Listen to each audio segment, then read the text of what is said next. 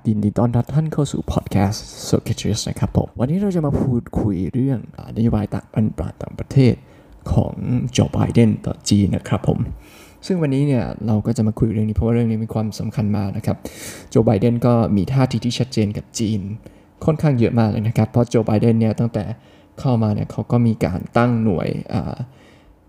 หน่วยที่ทำนโยบายเกี่ยวกับด้านจีนโดยเฉพาะนะครับผมซึ่งคนทำนโยบายส่วนหนึ่งก็เป็นสายค่อนข้างฮอกพิช ที่เคยทำงานให้กับจอร์จ W. Bush อะไรพวกนี้ขึ้นมานะครับผม ซึ่งในวันนี้ครับก็ผมก็จะพูดถึงเรื่องนี้นะครับภาพรวมนะครับ คือถ้าเราจะสรุปเนี่ยก็คือวิธีการของโจไบเดนเนี่ยก็ค่อนข้างจะมีวิธีที่แตกต่างจากโดนัลด์ทรัมป์นะครับผมโจไบเดนเชื่อว่าสิ่งที่สำคัญก็คือเขาต้องยังไงจีนก็เป็นชาติที่ต้อง coexist กับสหรัฐในปัจจุบันนะฮะเป็นสิ่งต้อง exist กันก็จะ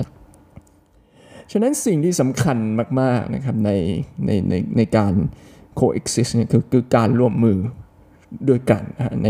ในการทำงานหรือการตกลงอะไรต่างๆ ในในระดับ international community นะฮะที่เป็น common interest นะครับผมในเรื่องสิ่งแวดล้อมการควบคุมนิวเคลียร์อะไรต่างๆพวกนี้นะฮะซึ่งก็มีเกิดขึ้นในการเจรจาของของของสหรัฐกับจีนนะครับในช่วง 3-4 เดือนที่ผ่านมาก่อน G7 นะครับผมซึ่งในในในในเรื่องนี้ก็เป็นสำคัญนะครับผมเพราะว่าก็ทำให้เห็นว่าสหรัฐเนี่ยเปลี่ยนท่าทีกับจีนนะครับ แม้ว่ามันไม่ได้เปลี่ยนชัดเจนนะครับ เพราะโจไบเดนก็พยายามจะพูดถึงเสมอเกี่ยวกับเรื่องไอเดียของ autocracy เผด็จการกับประชาธิปไตย และพวกเขาก็พูดถึงว่า ความขัดแย้งเนี่ยในปัจจุบันเป็นเรื่องของความขัดแย้งระหว่างประชาธิปไตยกับเผด็จการ แล้วปัจจุบันเนี่ยคนก็บอกว่ามักจะ argument มีคน argument บอกว่าเนี่ยเออเผด็จการมันดีมันทำให้กู้ปัญหาอะไรต่างๆได้ ซึ่งในในช่วงเวลาหนึ่งโดยเฉพาะโควิดเนี่ย argument เนี่ยคนบางคนก็ถือว่าถือว่ามันเป็น valid argument เพราะว่ามันทำให้จัดการล็อกดาวน์การมาตรการทางสังคมได้ง่ายขึ้นใช่ไหมครับผม ซึ่งในในมุมมองเนี่ยนะครับก็ใน autocracy ของจีนเนี่ยก็มีปัญหานะครับผม เพราะว่ากระบวนการตรวจสอบก็ไม่ได้มีนะครับผม สิ่งสำคัญของประชาธิปไตยคือมีกระบวนการตรวจสอบผ่านรัฐสภานะครับผมนั่นคือกลไกที่สำคัญมากเราจะต้องพูดว่าในการเมืองไทยเองเนี่ยย้อนกลับมาในเรื่องการเมืองไทยเนี่ยถ้าเราไม่มีรัฐสภาเนี่ยก็ไม่มีการตรวจสอบรัฐบาลปัจจุบัน ไม่มีการเอาเอกสาร การทำสัญญาแอสตราซินิก้ามีการทำตรวจสอบทำสัญญาช้างอะไรต่างๆ ของคนในหมู่ด้านหน่วยงานความมั่นคงอะไรต่างๆเนี่ยนะครับ ก็มันสำคัญว่าด้านการมีสถาบันทางการเมืองที่มีความเป็นประชาธิปไตยแม้ว่า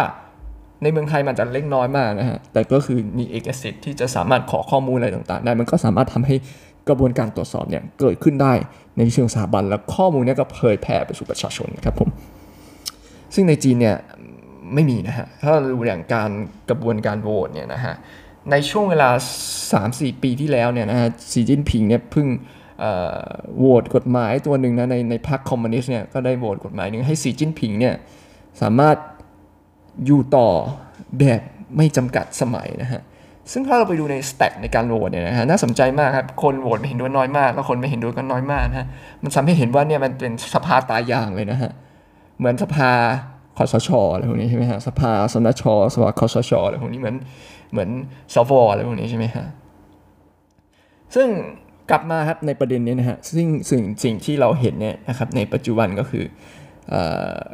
ในโดยเฉพาะในการที่มีประประชุม G7 นะฮะกลุ่มประเทศ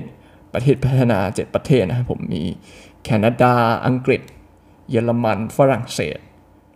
แล้วก็สหรัฐอเมริกา แล้วก็ประเทศอื่นๆนะครับผมผมก็จะไม่พูดหมดนะ เพราะว่าจำไม่ได้นะฮะ ก็สิ่งที่สำคัญนะฮะก็คือ พวกเขาเนี่ยตั้งใจนะในการคุยเนี่ยเขาค่อนข้างจะมีธีมสำคัญมากๆว่าในในข่าวหัวข่าวของ The Financial Times เนี่ยเขาพูดว่า the West is back the West the หรือยยุโรเปียนเนี่ยพวกตะวันตกเนี่ยกลับมาแล้วนะอเมริกาก็กลับมาแล้ว อเมริกากลับมากับท่าทีที่ชัดเจนมากขึ้น ความเป็นผู้นำมากขึ้น สิ่งผมว่าสิ่งว่าสิ่งที่เราเห็นจากโจไบเดนคือการเป็นผู้นำการออกมา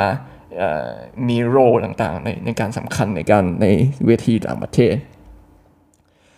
สิ่งที่โจไบเดนพูดเสมอแล้วก็มีเป็นไอเดียนะฮะ ใน G7 เนี่ยก็คือการ encounter จีนนะผ่าน international infrastructure project นะฮะ ซึ่งทำไมเรื่องนี้เป็นสำคัญนะ เพราะว่าในในปัจจุบันเนี่ยมันจีนเนี่ยใช้เบลนโรดนะยุโรปก็ทำเหมือนกัน แต่สิ่งที่มันจะแตกต่างวิธีการขายของเนี่ยเราก็ต้องดูใช่ไหมว่ามันของมันดีกว่ายังไงทำไม ถ้าจะขายมันต้องซื้อยังไง G7 เนี่ยขายบอกว่าเนี่ยโปรเจกต์เนี่ยมีความโปร่งใส มีความเปิดเผยมากกว่าใช่ไหมฮะแล้วก็ซึ่งซึ่งเป็นสิ่งที่แตกต่างนะฮะผมซึ่งนั่นก็เป็นสิ่งที่เป็นคุณสมบัตินะฮะของชาติสิรินิยมนะฮะแล้วสิ่งที่สำคัญมากที่สุดนะฮะก็คือเขาโจไบเดนเนี่ยเขาเขานโยบายหนึ่งที่ถ้าเราพูดเนี่ยก็คือเขาพยายามจะหาอ l เลนส์นะฮะเราเราจะเห็นได้ว่าอ l เลนส์ที่สำคัญของของสหรัฐเนี่ย สหรัฐพยายามจะเดินหน้ามาก ๆ ในการหาอ l เลนส์ต่างๆเนี่ยในทั้งยุโรป ทั้งเอเชีย ทั้งทั้งในโอเชียเนียนะฮะเอเชียเนียเราก็จะเห็นชาติอย่างออสเตรเลียอะไรพวกนี้ขึ้นมานะฮะหรือในในทางยุโรปเนี่ยเราก็จะเห็นสสหราชอาณาจักรนะที่ตัดสินใจที่เราจะเห็นว่าเขาตัดสินใจตั้งแต่ ต่างแต่อะไรแล้วตั้งแต่ตอนที่แบนด์โฮเว่ยเนี่ยเขาก็เดินตามสหรัฐใช่ไหมฮะก็สหรัฐก็ก็ค่อนข้างจะ encounter จีนใช่ไหมจีนสหราชอาณาจักรก็ทำเหมือนกันนะฮะโดยการเรื่องการให้พาสปอร์ตกับคนฮ่องกงอะไรต่างๆ ซึ่ง ในมุมมองจีนมันเป็นaction ที่ provocative มากๆ เหมือนคุณไปหยามหน้าเขาเลย เพราะว่าเหมือนคุณไปเอาคนของเขามาแล้วก็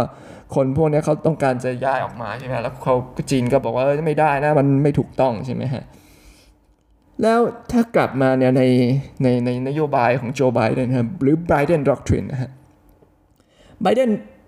สิ่งสำคัญมากๆนะถ้าเราดูนโยบายของไบเดนนะครับไบเดนจะพูดถึงเรื่องการให้ความสำคัญเกี่ยวกับ strengthening domestic capacity การสร้างความมั่นคงภายภายในเนี่ยความมั่นคงในมิติเนี้คือความมั่นคงของเศรษฐกิจ ความมั่นคงสังสังคมอะไรพวกนี้นะฮะไม่แล้วก็ความมั่นคงทางการทหารนะฮะทำไมเรื่องนี้เป็นสำคัญนะครับ เพราะว่าในอเมริกาเองเนี่ยนะฮะก็เราจะเห็นว่าเรื่อง infrastructure อะไรต่างๆนี้มันไม่ค่อยดีนะฮะโจไบเดนก็ถ้าเราเห็นเนี่ยนะใน สองสามเดือนที่ผ่านมาเขาก็โปรโมทว่าเขาต้องการที่จะสร้างอินฟราสตรักเจอร์เปลี่ยนแปลงอะไรต่างๆใช่ไหมฮะก็มันจะช่วยถ้าเราดูในประวัติศาสตร์เนี่ยเศรษฐกิจเนี่ยก็คือ ญี่ปุ่นเนี่ยเขาก็ใช้รถไฟชินคันเซ็นเข้าไปถึงมุมเมืองต่างๆ ที่มันมีของดีเนาะแต่มันมันเข้าไปไม่ถึงใช่ไหมฮะโจไบเดนอาจจะใช้การมีรถไฟการมีอะไรขนส่งมวลชนเข้าถึงเนี่ยมันก็จะทำให้โอกาสทางเศรษฐกิจให้คนมากขึ้นใช่ไหม เข้ามาต่างๆ มันก็ทำให้เศรษฐกิจแข่งขันขึ้นมา หรือการสนับสนุน technological uh, capacity นะฮะแล้วเราเห็นนี่ก็คือเขาสนับสนุนเรื่องให้วีซ่ากับคนต่างชาติที่มีศักยภาพด้านไอทีอะไรต่างๆเนี่ยการดึงคนเข้ามาเนี่ยเป็นเป็นสิ่งสำคัญเป็นการ strengthening ฮะถ้าเราไปดูนะฮะในในในสมัยก่อนเนี่ยก็มีนโยบายที่ทำแบบนั้นนะฮะในช่วงสงครามเย็นเนี่ยเขาก็ให้วีซ่ากับนักวิจัยที่ทำเกี่ยวกับด้านอาวุธ อะไรต่างๆด้านวิทยาศาสตร์อะไรต่างๆนะฮะเพราะว่าสิ่งสำคัญมากๆนะฮะว่าการเกิดขึ้นมาและการรุ่งเรืองของยุโรปและก็อเมริกาเนี่ยอยู่บนพื้นฐานของวิทยาศาสตร์ และความก้าวหน้าทางวิทยาศาสตร์ ทั้งเราสามารถดูตั้งแต่การเกิดขึ้นของกระสุนปืนดินปืนอะไรต่างๆพวกนี้ใช่ไหมฮะหรือการมีเรือรบมีอะไรต่างๆ เรือรบเรือจักรไอ้น้ำหรือการที่มี industrial revolution อะไรพวกนี้มันก็เป็นส่งผลทำให้เกิด spill over effect ต่อทั้งการอาหารแล้วก็การเมืองใช่ไหมฮะแล้วก็สิ่งที่ที่สำคัญมากนะครับก็คือไบเดนก็พยายามจะ embrace ไอเดียกับเรื่อง union social justice ensure job ในสหรัฐนะครับผม ถ้าเราไปดูโพสต์ล่าสุดไม่นานเนี่ยไบเดนเพิ่งโพสต์นะว่า capitalism เนี่ยมันไม่ใช่เรื่องของ manipulation อ่าถ้ามันเป็นเรื่องถ้ามัน ระบบเศรษฐกิจทุนนิยมเนี่ยถ้ามันถูกครอบงำเนี่ยมันไม่ใช่ มันไม่ใช่ระบบทุนนิยมนะมันคือระบบที่มันคือ exploitation มันคือการขูดรีดอะไรต่างๆใช่ไหมแล้วอีกประเด็นหนึ่งนะครับที่เราจะมาพูดเนี่ยก็คือทำไมเรื่องนี้มันถึงสำคัญนะครับ เพราะว่าจีนเนี่ยค่อนข้างมีนโยบายในนักรัฐศาสตร์เนี่ยนะครับของ The Atlantis คอสื่อนะฮะเขาพูดว่าจีนมีนโยบายแบบ wolf warrior diplomacy ครับถ้าเราดูเนี่ยนะครับก็คือจีนเนี่ยเขามีนโยบายหนึ่งนะครับแล้วก็เขาก็ส่งเสริมให้ข้าราชการของเขาเนี่ยขึ้นไปทำงานใน international organization และสิ่งที่สำคัญนะฮะเมื่อคุณเข้าไปทำแล้วเนี่ยคุณก็จะสามารถโปรโมท value อะไรต่างๆ ได้ คุณก็จะสามารถ bend over the value แล้วก็คุณก็สามารถใช้ เซตอ agenda เรื่องอะไรต่างๆ ได้ มันก็เป็นการ subvert international value แล้วก็ทำลาย value ของ international organization จากภายใน แล้วก็ส่งมันจะทำเป็นการ weakening the international order นะครับผมในในในภายในเองนะครับอีกเรื่องหนึ่งนะครับที่เราเห็นนี่ก็คือจีนเนี่ยมีความขัดแย้งกับอินเดียนะครับในเชิงพื้นที่ แล้วก็มีการปะทะนะฮะเพราะเราก็เห็นแล้วนะว่าสีจิ้นผิงเนี่ยบอกว่า เขาเขาพูดมาเสมอนะตั้งแต่แต่ปี2017 แล้วนะพูดว่าจีนเนี่ยจะต้องเติบโตแบบสันตินะฮะ แต่พวกเขาก็พร้อมทำทุกอย่างเพื่อจะปกป้องผลประโยชน์ของตัวเอง ก็ค่อนข้างชัดเจนในจุดยืนของเขานะครับผม แล้วก็การอีกอย่างหนึ่งนะครับก็คือการ impose communist party rule นะฉันใช้กฎของพรรคคอมมิวนิสต์ในฮ่องกง การให้ legislator เนี่ยหรือในในเล็กโคเนี่ยก็คือสภาเหมือนคล้ายๆสภาย่อมๆของพวก Welsh National Assembly อะไรพวกนี้นะฮะให้ต้องโชว์ allegiance ต่อพรรคคอมมิวนิสต์จีอะไรต่างๆ ใช่ไหมฮะ